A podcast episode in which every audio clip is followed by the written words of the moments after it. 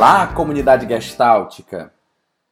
Bom dia, boa tarde, boa noite para você que, assim como eu, está hoje de boa na lagoa. Ou para você que, assim como eu, aproveitou o final de semana para dar aquela faxina na casa. Eu sou Anne Belmino. Eu sou Wilson Luiz. Nós somos Gestalt Terapeutas e esse é o nosso Gestalt Aberto. Um podcast que tem a missão de gerar bons debates acerca da Gestalt Terapia, com muita arte e bom humor, sem perder a seriedade do assunto. Que imagem vem à mente quando você pensa em Fritz Perls? Aquele senhor de longa barba que está impresso na capa do livro Gestalt Terapia Explicada? Ou aquele olhar profundo presente em todas as suas fotografias? Ou ainda a forma impactante com que faz suas intervenções ao assistirmos seus vídeos? Muito se fala sobre este figurão, algumas vezes enaltecendo, outras criticando, mas uma coisa não podemos negar: é impossível estudar Gestalt terapia sem passar pelo menos uma vez pelos escritos, por vezes confusos e quase sempre viscerais de Fritz. Mas qual é o fundo que sustenta a figura Fritz Perls? Um jovem que encontra no teatro um novo sentido para a vida e envereda numa jornada bonita de descobertas e transformações. O que Peus encontrou no caminho e serviu como alicerce construtor da gestalterapia? Psicanálise, existencialismo, fenomenologia, sua relação com Reich, Paul Weiss, Friedlander, Karen Horney, Isadore Fromm, sua vivência no Zen Budismo e no Kibbutz, o teatro de Reinar a Europa, a África, a América. Uma vida recheada de experiências, encontros e desencontros. Esse é Frederic Salomon Peus, o nosso Fritz. E, para ajudar a gente nesse mergulho na história do tido pai da gestalterapia, convidamos ela, que resolveu trazer como figura o fundo poético e diverso da vida de Peus em forma de escrito. Fádua Elo. Fádua Conta pra gente, quem é você nesse aqui agora? É, perguntar isso para uma psicóloga e para uma gestalt terapeuta é difícil, né? Mas porque parece que a gente vive numa numa constante indagação sobre esse quem eu sou. E acho que a gente também tem um, um exercício também de estar tá se refazendo e eu estou num ano é, um pouco diferente, que é um ano que eu perdi meu irmão e perdi algumas pessoas próximas. Uhum. Isso, é, viver esse, esse ano de luto ao mesmo tempo que a gente mantém a vida caminhando, é, parece que tudo fica muito diferente. Mas eu sou, né, é, gestalt terapeuta, eu sou uma goiana, Nasci em Anápolis, numa cidade aqui perto de Brasília. Sou de uma família árabe, é, então árabe goiana, isso foi uma mistura explosiva, eu acho. que legal. É, é, e ao mesmo tempo traz um calor, né, dessas duas culturas, uma afetividade que é muito intensa. E, e acho que por ser mulher nessas condições tem sempre uma um a mais de, de esforço de se colocar no mundo Sim. de uma forma diferente. De eu uma, sou de uma família tradicional, uma cultura tradicional, uma cidade pequena tradicional. Então esse esse rompimento de barreiras que até a própria profissão exige, eu acho que ser hoje alguém exige esse rompimento de barreiras ou ultrapassar limites, acho que é melhor falar assim, tem sido uma constante. E acho que esse tem sido uma busca de ser mulher. E hoje em dia eu acho que ser homem, né? Ser alguém hoje está exigindo isso. Sim. Então acho que esse repensar, eu acho continuamente, essa inquietação, acho que me caracteriza. E ao mesmo tempo ser uma pessoa muito enraizada. Eu sou muito tradicional também. E aí a Gestalt me ajudou muito a poder conviver sem ter que escolher uma coisa ou outra. Eu acho que essa é uma das grandes libertações que a gestalterapia traz. O poder viver as nossas contradições de forma é, em paz, não pacífica, né? Porque isso não se pacifica. Sim, sim. é, mas é, a Gestalt trouxe essa liberdade de ser, ao mesmo tempo que nos diz que a gente tem que fazer um esforço para ser, que isso não é uhum. dado de graça. Isso eu tenho visto muito no consultório, assim, que luta que é você se achar, se encontrar, e isso não tem um lugar muito permanente, no, principalmente nos tempos atuais. Então, é, essa inquietação, acho que está presente no mundo, acho que está presente em mim, e fazer isso em paz, eu acho que é o desafio. Eu, eu gosto disso. Olha, acho que essa, esse começo de conversa foi arrebatador para mim. Acho que uhum. eu estou aqui, né, profundamente tocada com tudo e até com vontade de deixar o Peus para lá. Eu, eu também, eu fiquei agora, eu fiquei agora com vontade. É, vamos mudar o roteiro. A gente sempre vai se pondo no roteiro, né? É isso. O roteiro é só um guia, mas jamais o, a rigidez. Mas obrigado por essas palavras assim carinhosas. Obrigado. Inclusive, é, você falou algumas coisas, né, sobre impermanência, sobre desafios, fluidez.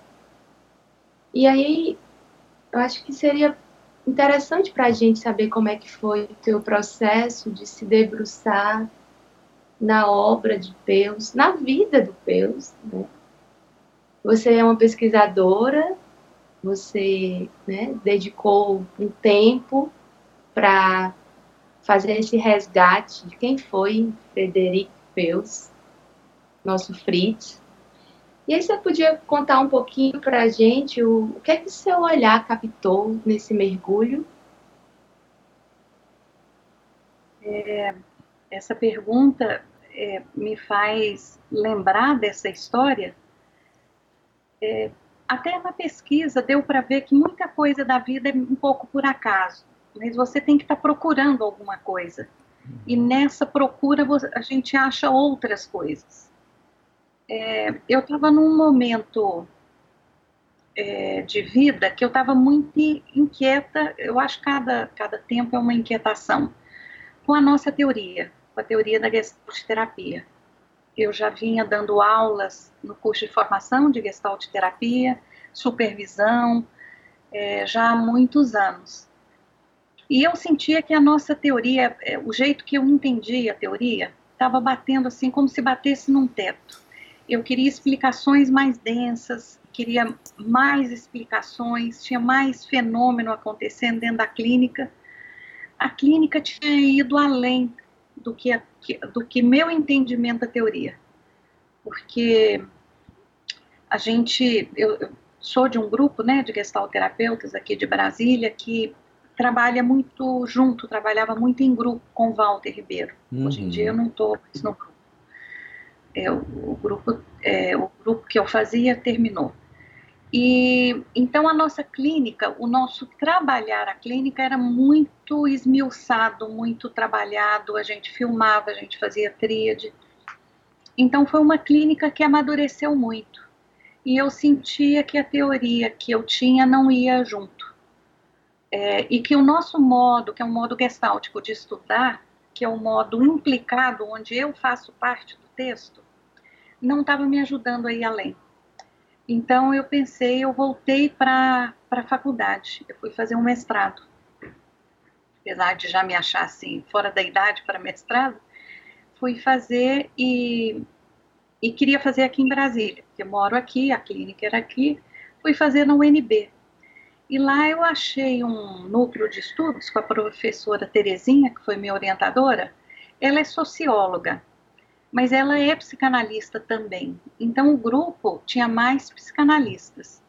Tinha gente lacaniana, de várias linhas, um pessoal que estava estudando também é, uma psicanálise mais atual, tinha gente mais é, ortodoxa, ortodoxa não, né? É, mais freudiana, e tinha agenda literatura, porque a Terezinha estudou literatura. Então foi um grupo muito rico. E tudo que eu falava de que eu sabia falar de Gestalt não servia para aquele grupo.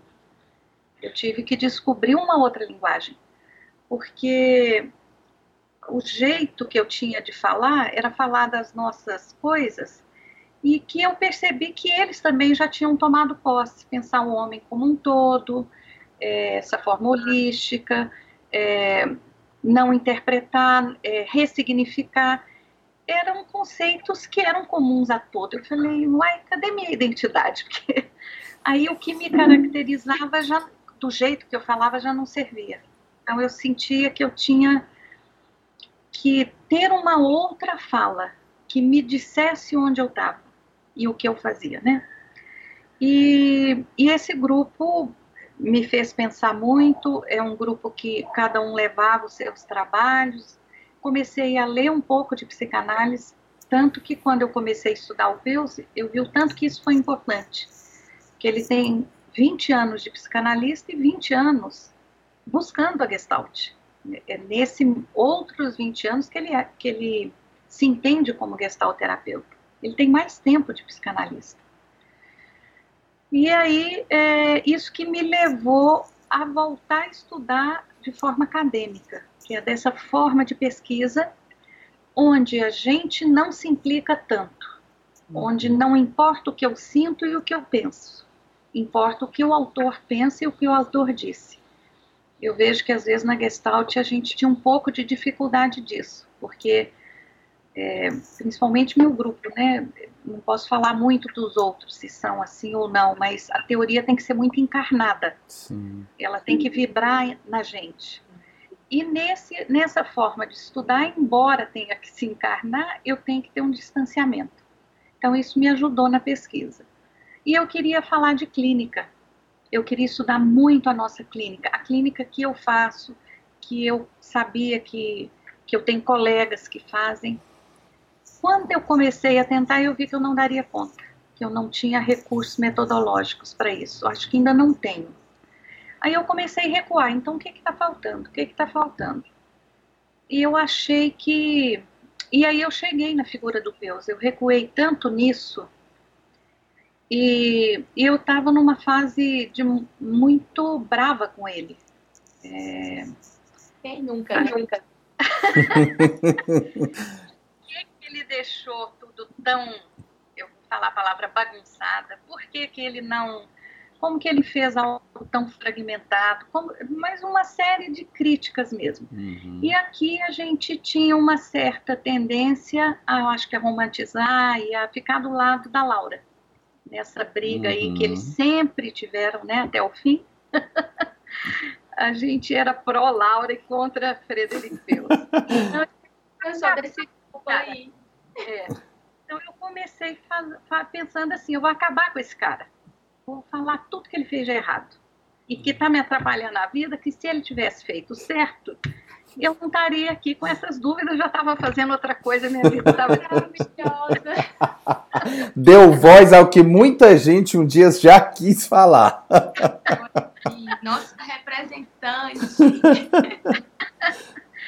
Agora, aí eu fui estudar, por sorte achei um cara que, que estudou muito Bóssia. É um livro que nós não temos em português.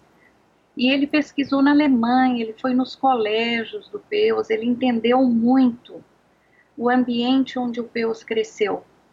E fui estudar a história da psicanálise, para entender por que, que aquelas cidades eram importantes. Berlim, Frankfurt e Viena.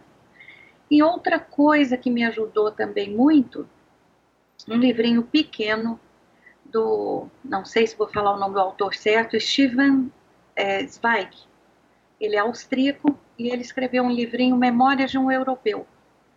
É, ele escreveu em 1939, é, quando ele tem que fugir, é, porque a cidade foi tomada, ele, era, ele é da literatura. É, um, um, nós temos até filmes que são baseados em textos dele. Uhum.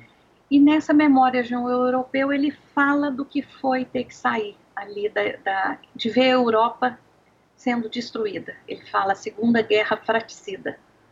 E ele, inclusive, vem para o Brasil. E uma coisa que sempre tinha me intrigado: ele veio para o Brasil, foi para Petrópolis, falando do Zweig. Uhum. E lá ele fala que o Brasil era o país do futuro. No entanto, ele e a mulher se matam. Ele se, é, tem o suicídio. Eu falava, mas se ele encontrou o país do futuro, por que, que ele desistiu? E eu comecei a, a pesquisar, pesquisar a psicanálise, vendo muita gente também que tinha feito isso. Gente que sobreviveu à guerra, estava nos Estados Unidos e, no entanto, desiste. E nesse livrinho ele fala do que é ver é, uma, a Europa sendo desintegrada. É, e é uma cultura, um mundo. Aí é, eu acho que ele usa o termo, o mundo eurocêntrico tinha acabado. Hum. Então não foi só uma guerra, é, foi uma mudança de eixo que eu acho que muitos não se sentiram com força para se refazer. No livro ele diz: tem uma vantagem de perder todas as raízes, é que você está livre para recomeçar. Ele não deu conta dessa liberdade e acho que muitos outros não deram.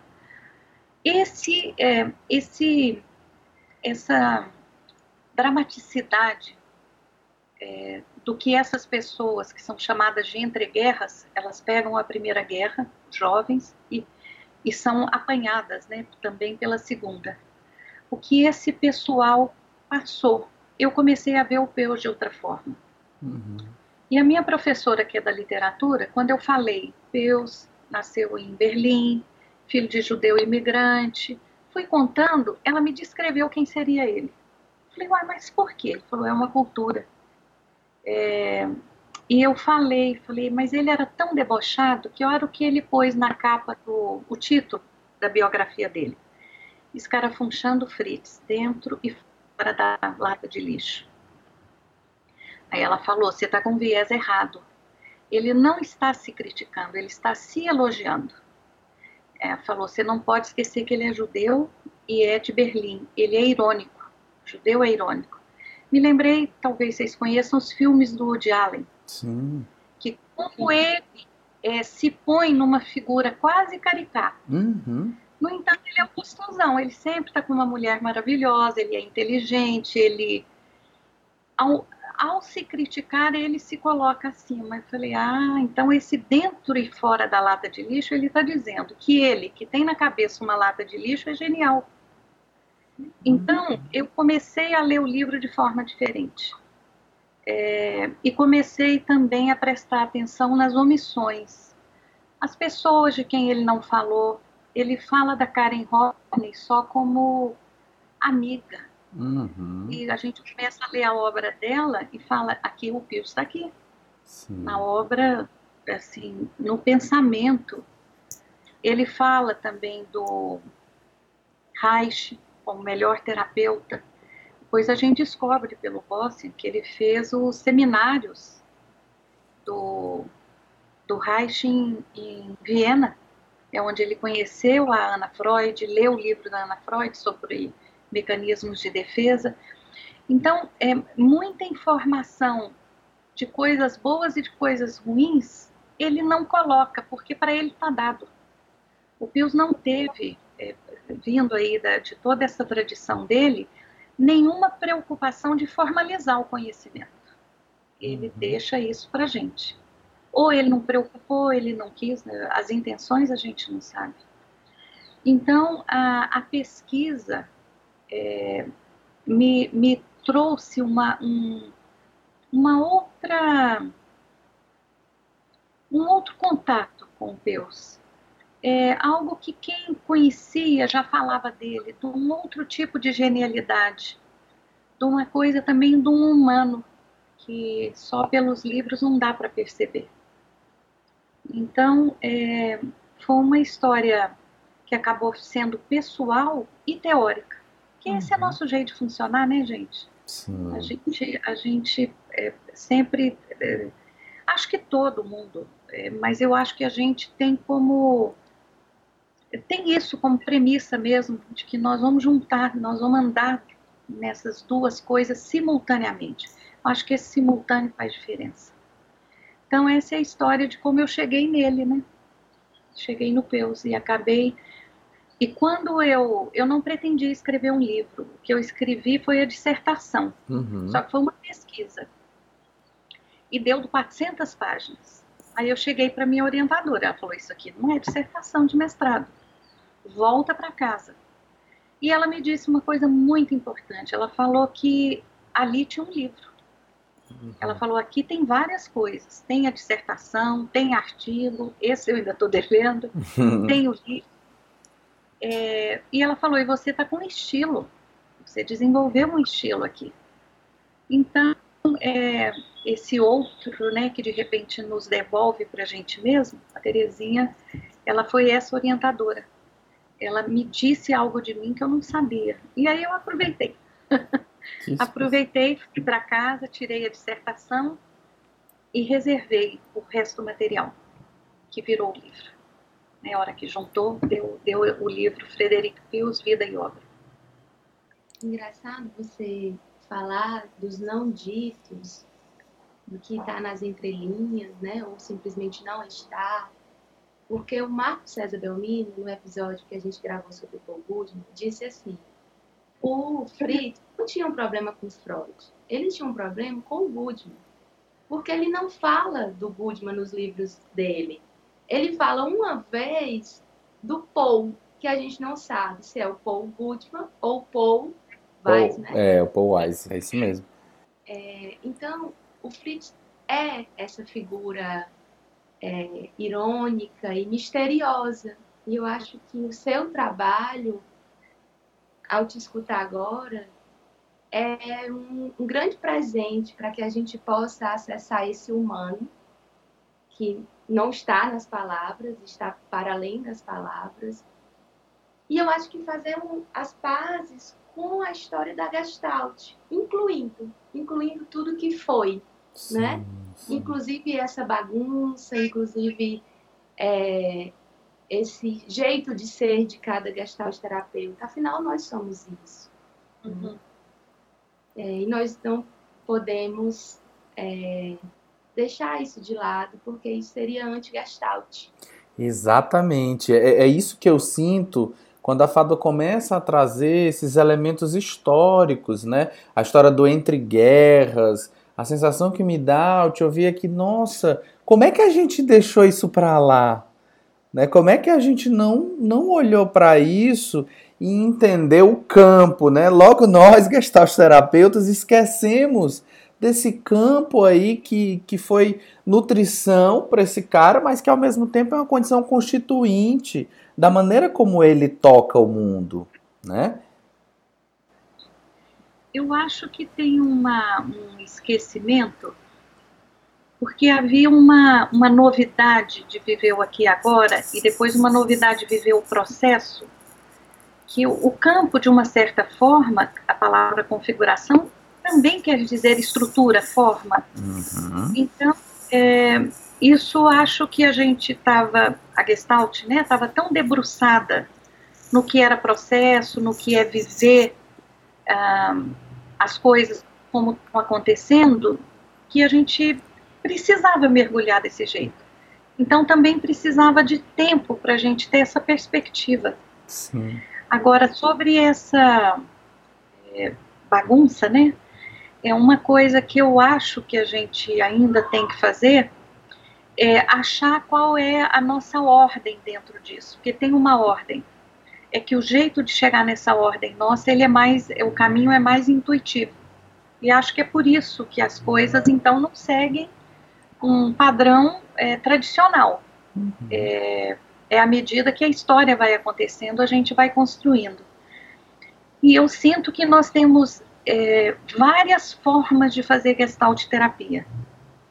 É, o que eu vi na psicanálise é que eles já conseguiram é, sistematizar essas várias formas psicanalíticas de ser. É, por exemplo, o Winnicott era eles eram do grupo chamado Independente, quiseram muito que ele não fosse psicanalista. Ele bateu o pé e, e ele é psicanalista. Uhum. Mas é o Winnicott. É, então, é, a Lacan, que também, assim, eu acho que, se não me engano, ele foi expulso. pessoalidade psicanalista e, e é psicanalista. Então, eu acho que a gente, em termos de gestalt, acho que ainda não, não deu para fazer isso, até porque tinha uma noção de o que, que é gestalt, quem faz gestalt, quem não faz, quem é gestalt verdadeiro, quem não é gestalt legítimo. Acho que pairava isso no ar. Talvez, se a gente tiver mais amadurecido, talvez a gente consiga pegar as várias fontes que Peus, Laura, Goodman deixaram para a gente poder também é, sistematizar as várias linhas de gestalt terapia. Eu acho que a gente tem linhas diferentes. Somos gestalt terapeutas, mas trabalhamos diferentes. Que era onde que eu não, eu não dei conta de chegar aí, né? Porque uhum. Acho que faltava esse conhecimento e eu acho que precisa alguém com muita epistemologia e filosofia. A nossa abordagem ela é muito mais filosófica do que eu pensava e nós aproveitamos uma parte da fenomenologia para entender a gestalterapia. Eu acho que falta entender a fenomenologia mais do Heidegger, que fala mais do ser. Acho que a gente pegou muito Merleau-Ponty, maravilhoso, é, que fala da fenomenologia e da ambiguidade, fala de, de um certo foco. Então eu acho que nós vamos ter que mergulhar nessas raízes e ver que tipo de trabalho os vários grupos fazem. Sim. Eu sinto falta disso, de ter nomes. Eu acho que nós vamos precisar agora nomear. Uhum. Porque não, nós temos que poder dialogar de forma. Acho que os congressos estão chegando lá, de forma mais densa, mais profunda. E se a gente vai ter que encarar né, essas é, várias correntes de gestalt terapia. Perfeito. Onde se, privilegia, onde se privilegia mais um foco ou outro. É, inclusive, é, isso me faz pensar né, nas escolas, escola SAT, do Cláudio Naranjo, na, no grupo que estuda mais a teoria do self, no grupo que se uhum. debruça mais ao existencialismo e à fenomenologia, né, e que aí começa um, um processo de dar vida, contorno a essas formas né, de ser uhum. terapeutas, com a, com a integração dessas multiplicidades. É. E multiplicidade e, e complexidade, né? Que revela uma complexidade do ser humano. Sim. Inclusive, é, você falando aí da história do resgate, né, Fádua? É, na década de 70 e 80, iniciou-se uma grande estruturação teórica e epistemológica da Gestalt. Né? E na sua tese, você apresenta um panorama de muitas referências que ainda estão por serem resgatadas e aprofundadas, como o conceito de awareness, a semântica, o corpo, o uso do método fenomenológico.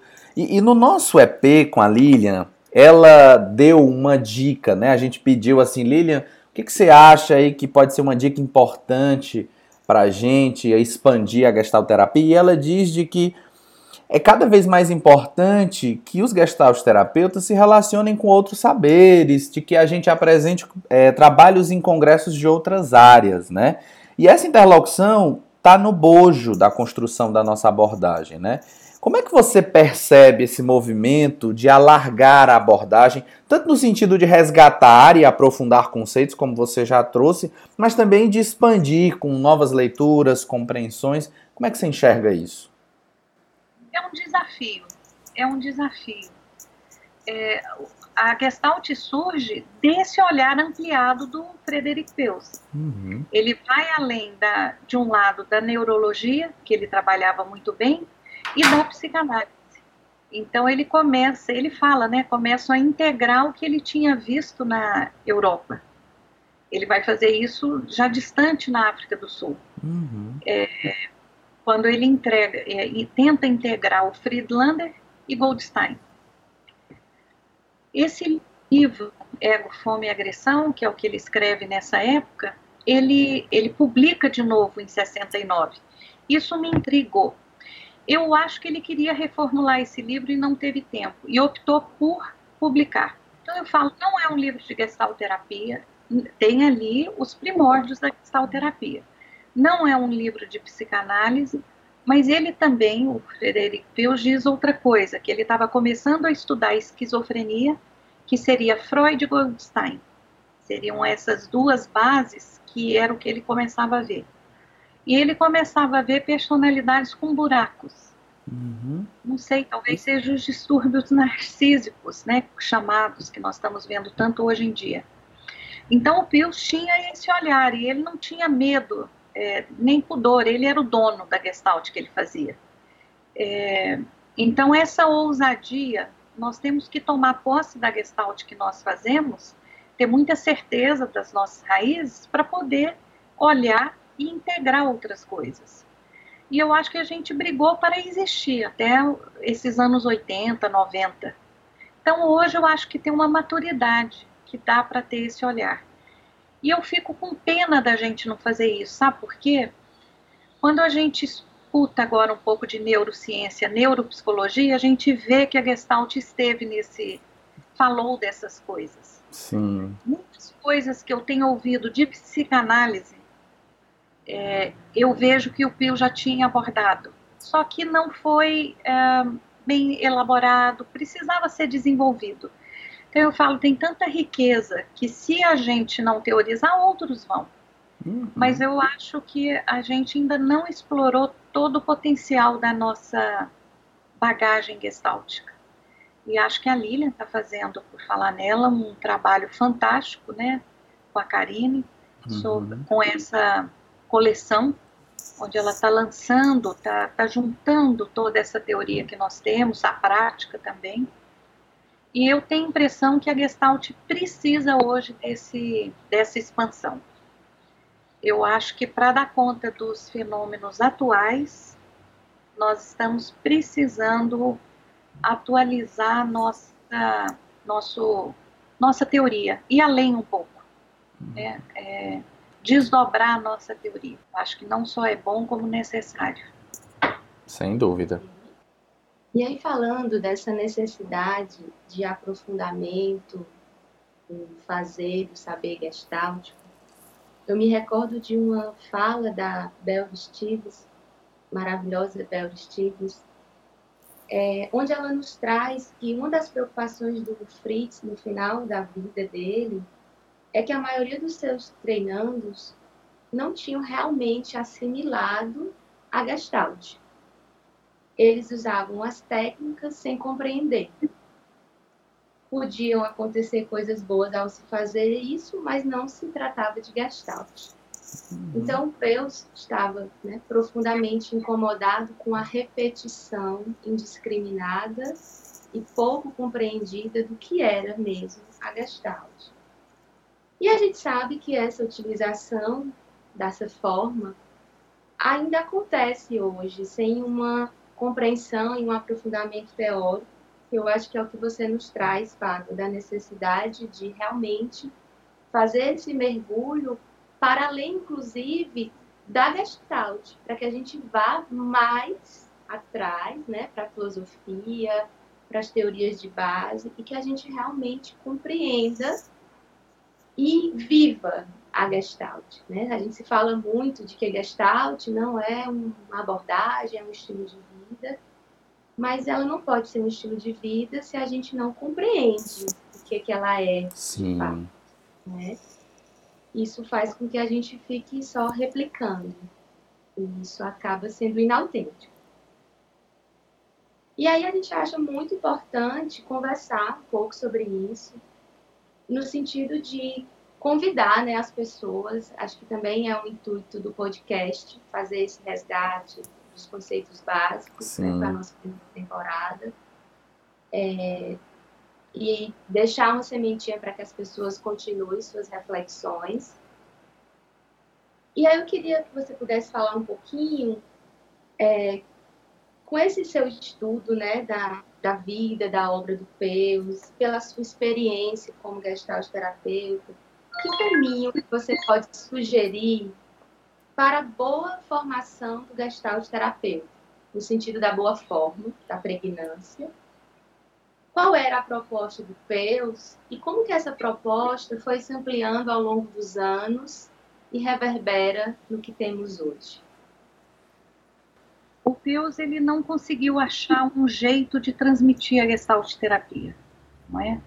Essa essa frase da Barry Stevens, ela foi uma das últimas pessoas a conviver com ele, porque ela foi para Covichan e ela esteve lá até é, quando ele viaja para para a Europa e depois não volta para lá mais. Ele, ele morre já nos Estados Unidos, na volta em março. E ele havia feito um grupo, depois ele estava no segundo grupo, e esses dois não deram certo. E ela disse que ele estava muito, muito chateado mesmo.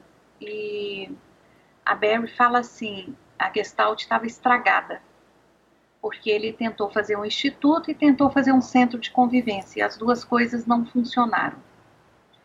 Eu acho um desafio a formação de um Gestalt terapeuta. É, e acho que a gente ainda tem que se debruçar muito sobre isso e discutir muito e conversar muito. No primeiro congresso de Gestalt que aconteceu no Rio, uma colega nossa aqui de Brasília, a Beth, deu uma palestra, deu uma palavra, que ela era formadora aqui, dizendo que a formação do Gestalt terapeuta tem que ser de forma gestáltica. Então, é, essa é a nossa dificuldade você não forma uma mentalidade gestáltica se, se o, o, a formação não tiver nesse modelo. E aí a formação nesse modelo é algo que a gente discutiu muito aqui com o Walter, por exemplo, que quando teve a questão da BEP, um modelo de formação, o Walter não queria. Por quê? Ele falou, esse modo não é gestáltico. Com monografia, com prazo, com aulas que começam, tem começo, meio e fim. Uhum. O grupo que a gente fazia com o Walter era um grupo anárquico, pode-se dizer assim. Que ao mesmo tempo que ela tem que ter uma preocupação com a informação, com a assimilação dessa informação, é, ela tem que ter uma preocupação com formar aquela pessoa. Então, é, como que a gente faz formação com prazo de dois, três anos? É um problema. Uhum. Porque umas pessoas vão fazer no ritmo, outra em outra, outro ritmo. Agora, a gente sabe que tem um tripé, né, que é teoria, é, é, aulas teóricas, é, tem que ter uma prática, a pessoa tem que atender e tem que ter supervisão. Uhum. Então, em torno disso, tem que gerar a formação de um gestalt terapeuta. Mas acho que o que define é que essa, é, a gente acho que tem que insistir que, a pessoa, que nós né, tenhamos uma formação continuada. Que essa preocupação da gente com a gente tem que vir sempre, ela tem que ter um lugar para a gente estar tá se cuidando. Acho que a gente tem que ter um grupo de discussão, que é um grupo de referência, que é onde a gente discute as nossas angústias, discute o nosso consultório e acho que a partir, acho que nós já temos, acho que no o Brasil principalmente eu acho que faz uma gestalt de ponta. Uhum. É, é, acho que é um, é um pessoal que é, é, nós somos inquietos. Eu acho que isso não é característica minha, mas essa nós temos uma prontidão para experimentar e para para que para viver essa clínica de uma forma muito autêntica, você já trouxe, né, Wani, isso no começo, essa autenticidade e criatividade. Eu acho que essas duas características nós temos. Então, agora, eu acho a formação ainda algo difícil de, de fazer e precisa de tempo. A gente precisa de tempo para se amadurecer. Eu lembro é, da minha trajetória, que não é uma trajetória tão longa, mas também não é tão curta, é, de que muito no início eu, eu não tinha dinheiro para fazer tudo que eu queria. Uhum. E de todas as coisas que eu queria fazer, eu escolhi fazer terapia e supervisão. Então eu ia para a supervisão chorar as pitangas, porque eu não tinha dinheiro para fazer curso. então, é, foi muito importante passar por esse processo, porque com a ajuda do meu supervisor e da minha terapeuta na época, eu fui me dando conta de que eu estava cuidando de mim. E que ao cuidar de mim e poder estudar por conta própria, essa clínica ela ia começando a brotar e me, e a, me ajudar a construir um auto-suporte para estar com o outro, né? Uhum. Nas suas fragilidades, nas suas angústias, porque eu estava cuidando das minhas. E aí depois as coisas foram melhorando e eu pude, né, fazer outros cursos. Mas para mim, o que foi, o que está sendo essencial é me experimentar em outros lugares. Experimentar o corpo na biodança, me experimentar na yoga, me experimentar é, no enneagrama e poder ampliar e beber de outras fontes, saindo de desse, dessa caixinha né, do, do livro de Gestalt terapia, da formação tradicional, que quando você falou sobre o tempo, eu nunca tinha pensado nisso, mas realmente é algo que faz muito sentido. Como que eu vou estabelecer que fazer um curso de três anos vai me formar gestalt terapeuta, uhum. né? Se esse tempo ele é um tempo vivido de forma tão singular por cada um, né? Sim. Então, é, esse, esse movimento da formação continuada e desse autocuidado constante, né? Como o meu supervisor, o Fran, querido Fran, sempre fala. Mulher, vigiai e orai. E eu acho fantástico. Porque é isso, é um convite para que a gente possa estar atento a si e honrando Sim. a caminhada. Atento Sim. a si e honrando a caminhada. Eu lembro. Para poder continuar caminhando. É, é isso. Eu lembro uma fala do saudoso Cláudio Naranjo aí, que deixou a gente um dia desses, né? Que eu adoro, que ele define a Gestalt terapia, que ele diz a Gestalt terapia para mim ela é metade apolínea, metade dionisíaca. E eu acho isso assim de uma genialidade, né? Que só o Cláudio Naranjo mesmo, porque é, é isso. Ao mesmo tempo que tem esse funcionamento dionisíaco da experiência, tem aí um elemento apolíneo da ordem da criatividade, né? O quanto isso é necessário, né? E são alternos complementares, fundamentalmente complementares, né? E esses cursos formais, eles ajudam muito, eles dão uma ferramenta. Uhum. Mas não são suficientes, acho que nem Sim. pretendem ser.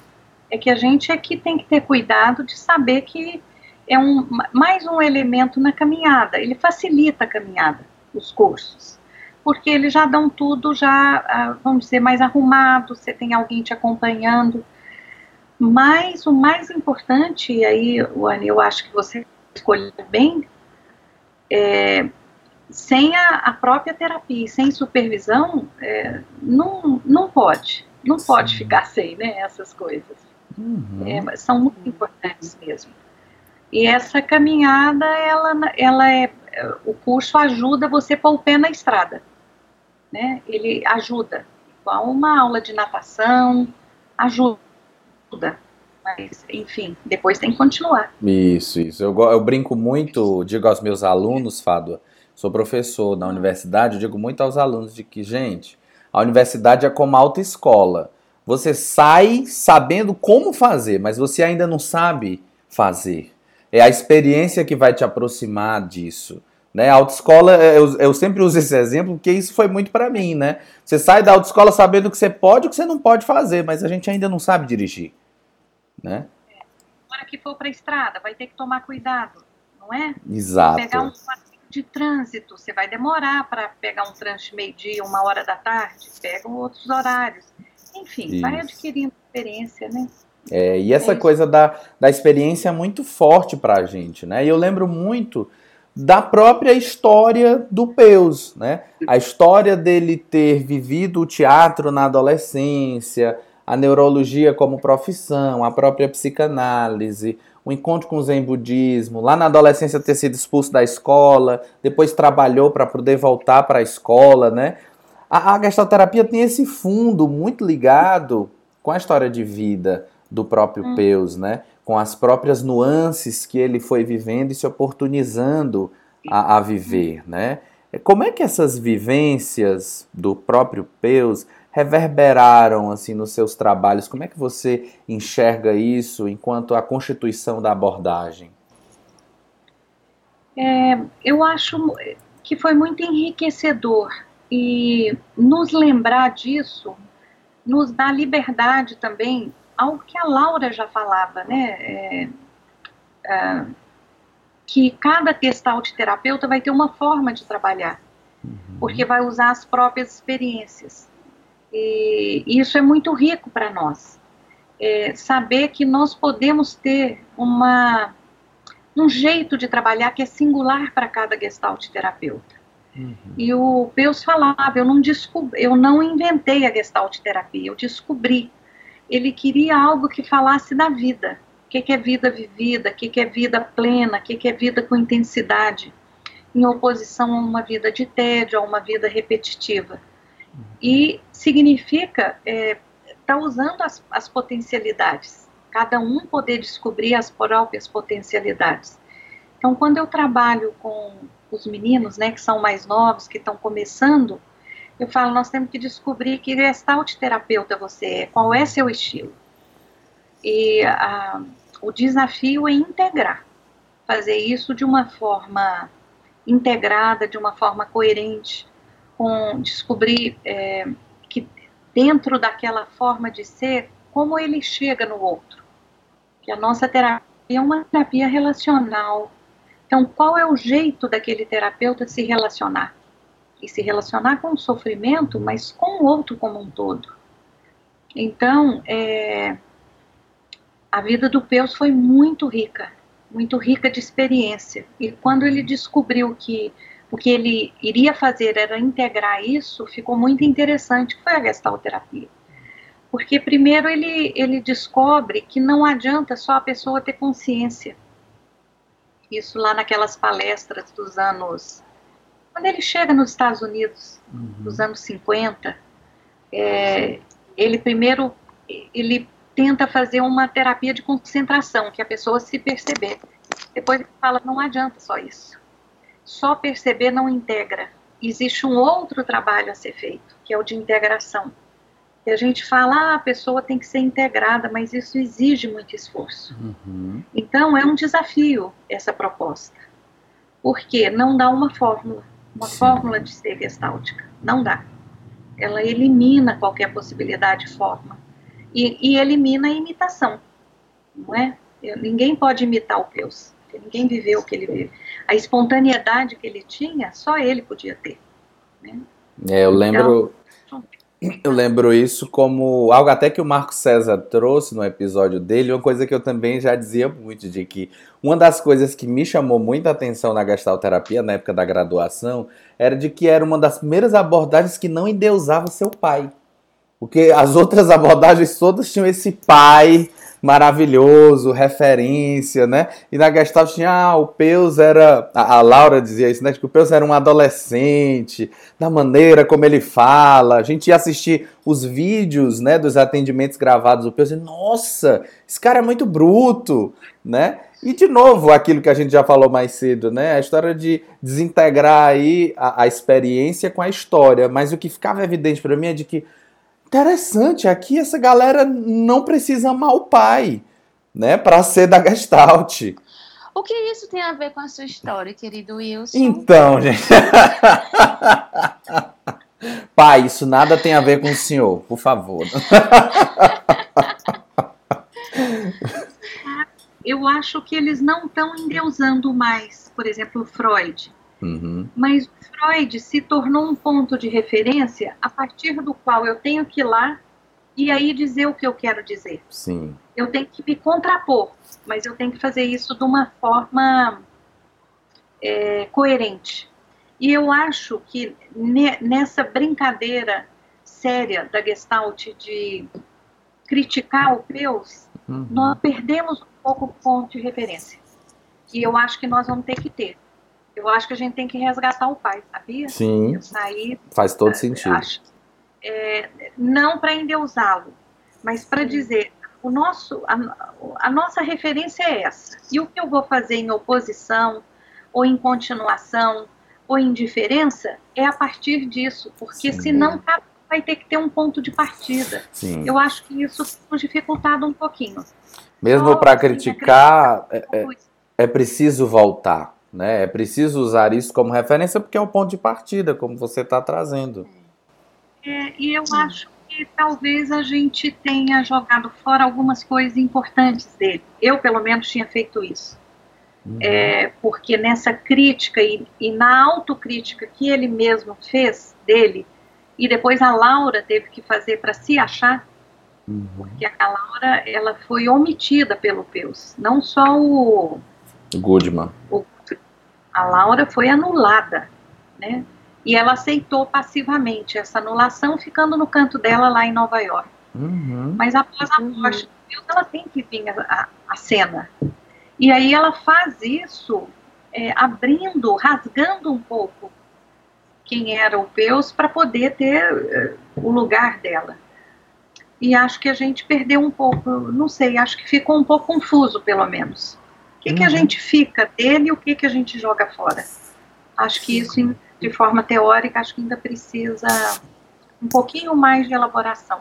Sem dúvida. Só que está né, para trás e a gente está querendo ir para frente. Esse retorno parece que é um, é um tempo que a gente resiste um pouco.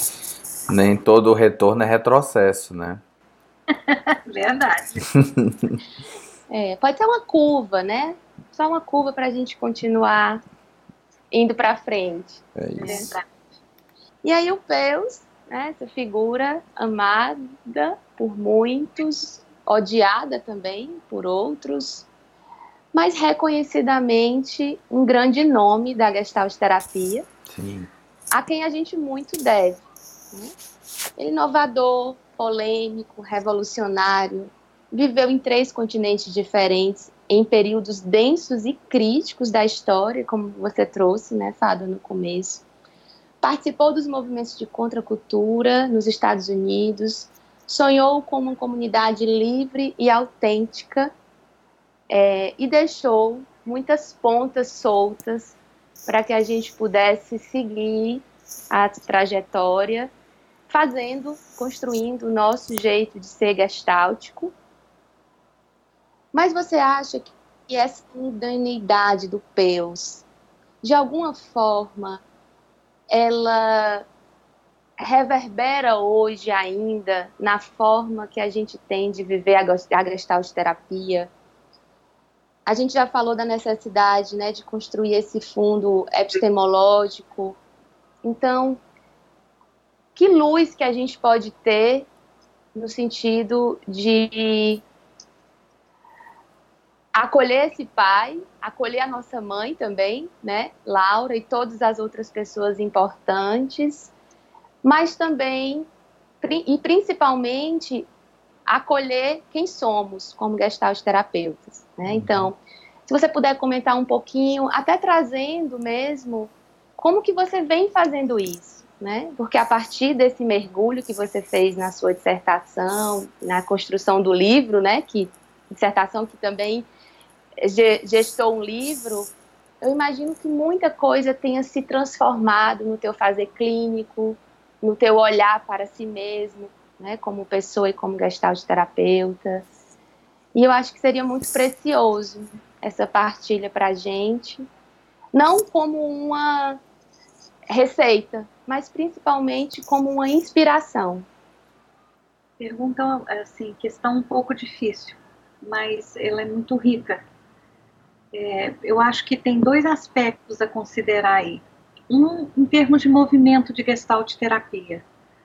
Porque eu acho que em termos de clínica, o que eu ouço falar aqui, que eu ouço falar nos congressos, quando eu converso com outros gestalt terapeutas, eu acho que nós estamos bem. Eu acho que a gente faz uma clínica muito rica, muito densa, muito pessoal também. Eu acho que a gente consegue esse equilíbrio nos consultórios e nessa clínica que hoje a gente fala clínica ampliada, que são esse, essas outras formas de gestalt terapia que não é só do consultório.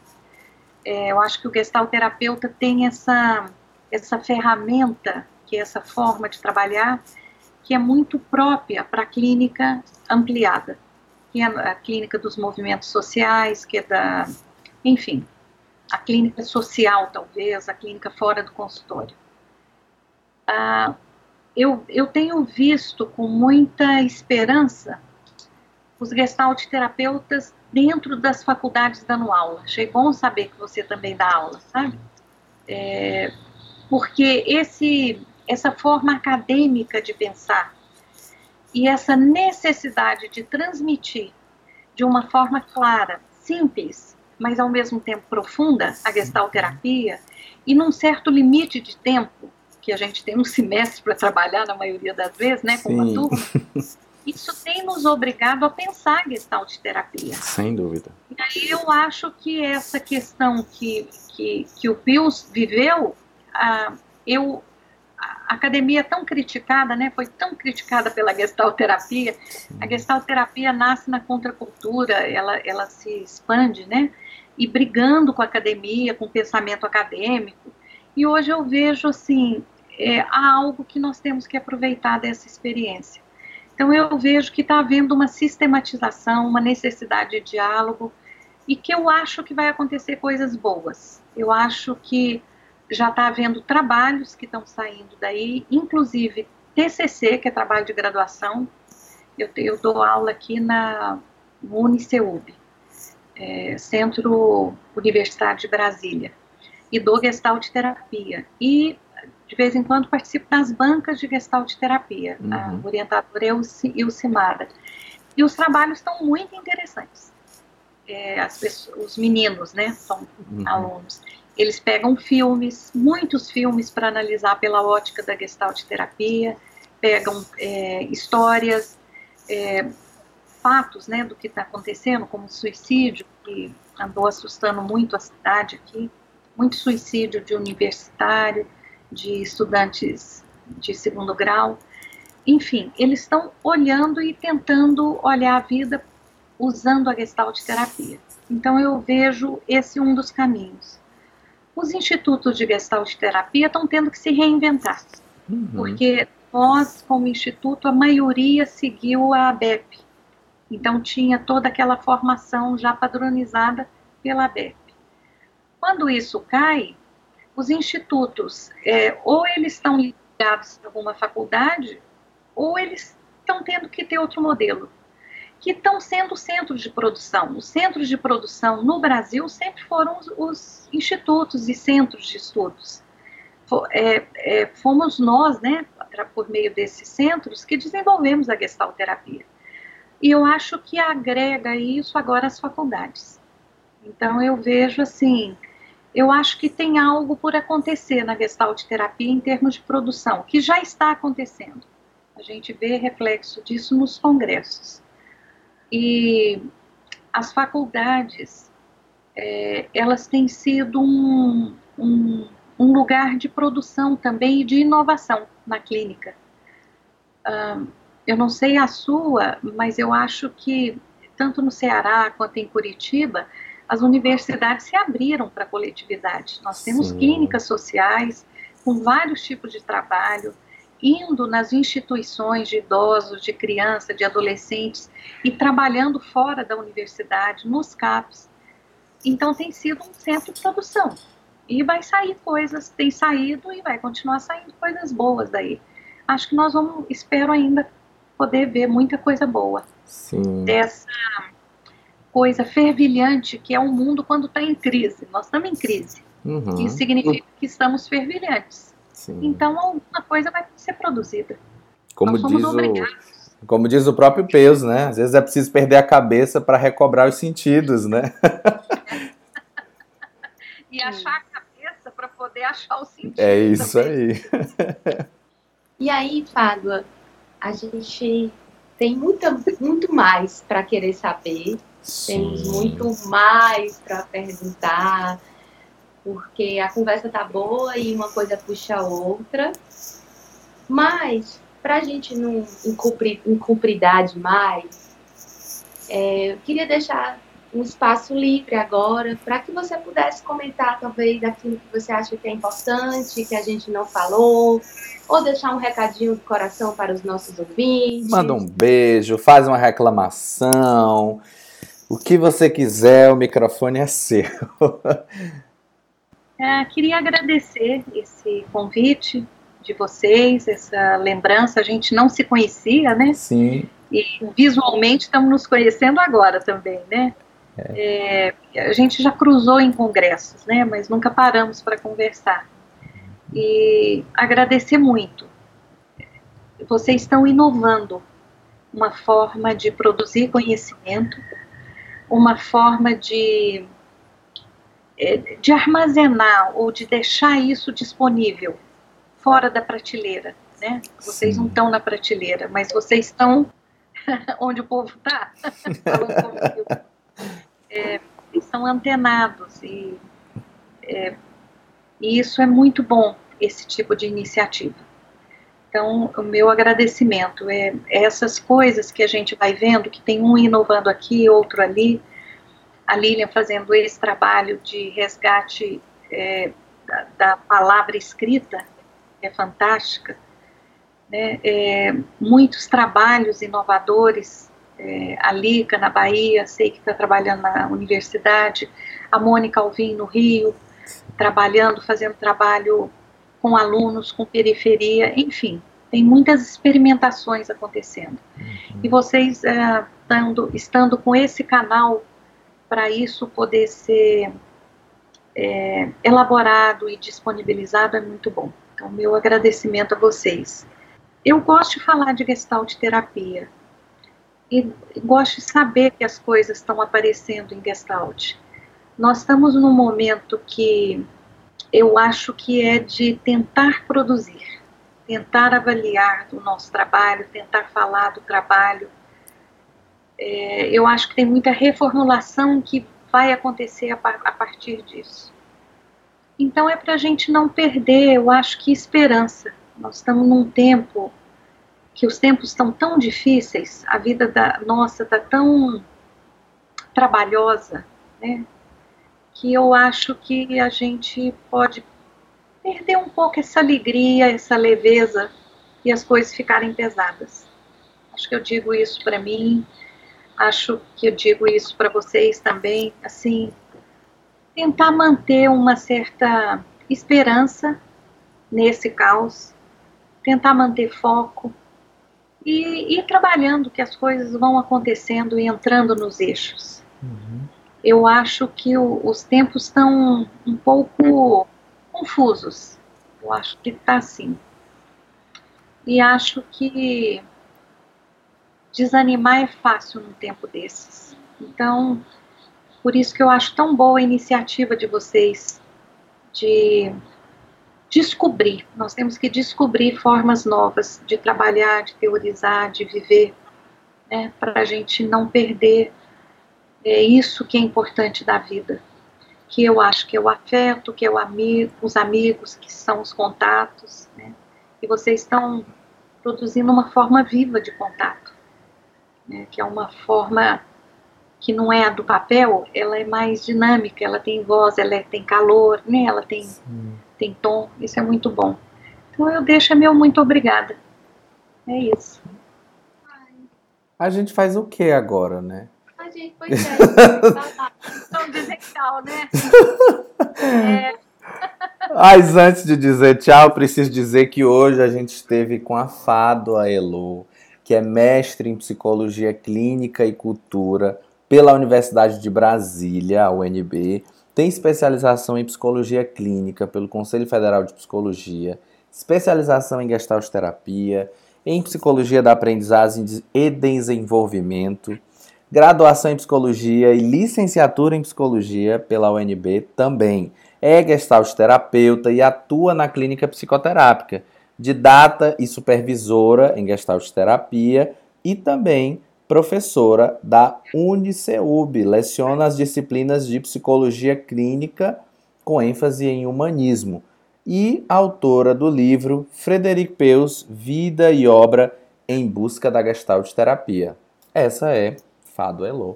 muito obrigado pelas suas palavras. Para mim foi muito especial, aprendi muito, muito grato.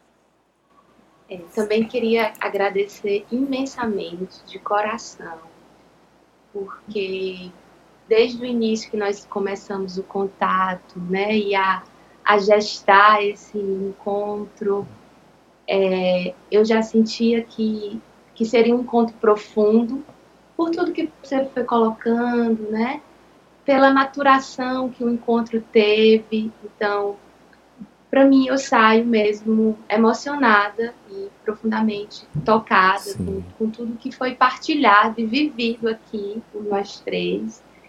E espero que, que essa emoção chegue também em quem nos escuta, porque a cada episódio eu fico com a sensação de que eu muito mais ganho, eu muito mais recebo Poxa. desse projeto do que dou, sabe? O Gestalt Aberta tem sido um alimento para mim. Tem sido é, a ponte para encontrar pessoas queridíssimas e para fazer trocas assim sensacionais Sim. e poder dividir isso com tanta gente é maravilhoso. É, é um presente, é um presente, sem dúvida. É um presente. Para mim então, também, mim também foi um desafio. Eu tive que me superar, né, para ter coragem. Sim. E foi um prazer e foi muito tranquilo e muito gostoso. Obrigado para sua coragem. Muito obrigado, coragem.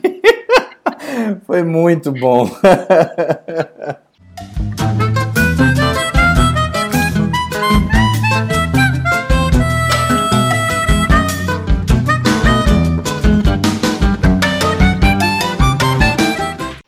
nosso quadro, é figura. A gente não vai te deixar ir embora sem antes perguntar o que é que você quer deixar como sugestão para as pessoas quais são as dicas ou a dica que você quer deixar, partilhar com os nossos ouvintes e com a gente, né? Porque eu ando Sim. anotando todas e a lista aqui só cresce, eu não sei como é que eu vou dar conta.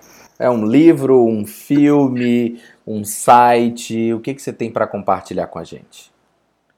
É, eu não tenho lido fora da, das coisas que eu tenho que dar aula estou com pouca sugestão. Estou bem no meio do semestre, cinema está passando longe. Eu amo. Mas eu tenho lido, talvez por esse ano que eu estou vivendo, muitos salmos. Uhum. Então, é, a questão da transcendência, né? É, sentir que os Salmos é, fala de uma relação, me lembra muito Buber, Weber falou de uma relação eu-tu. Sim. Uma relação que transcende. E eu acho que isso está muito claro no livro de Salmos, da relação principalmente de Davi com Deus, que era uma relação extremamente próxima, extremamente verdadeira. Não havia.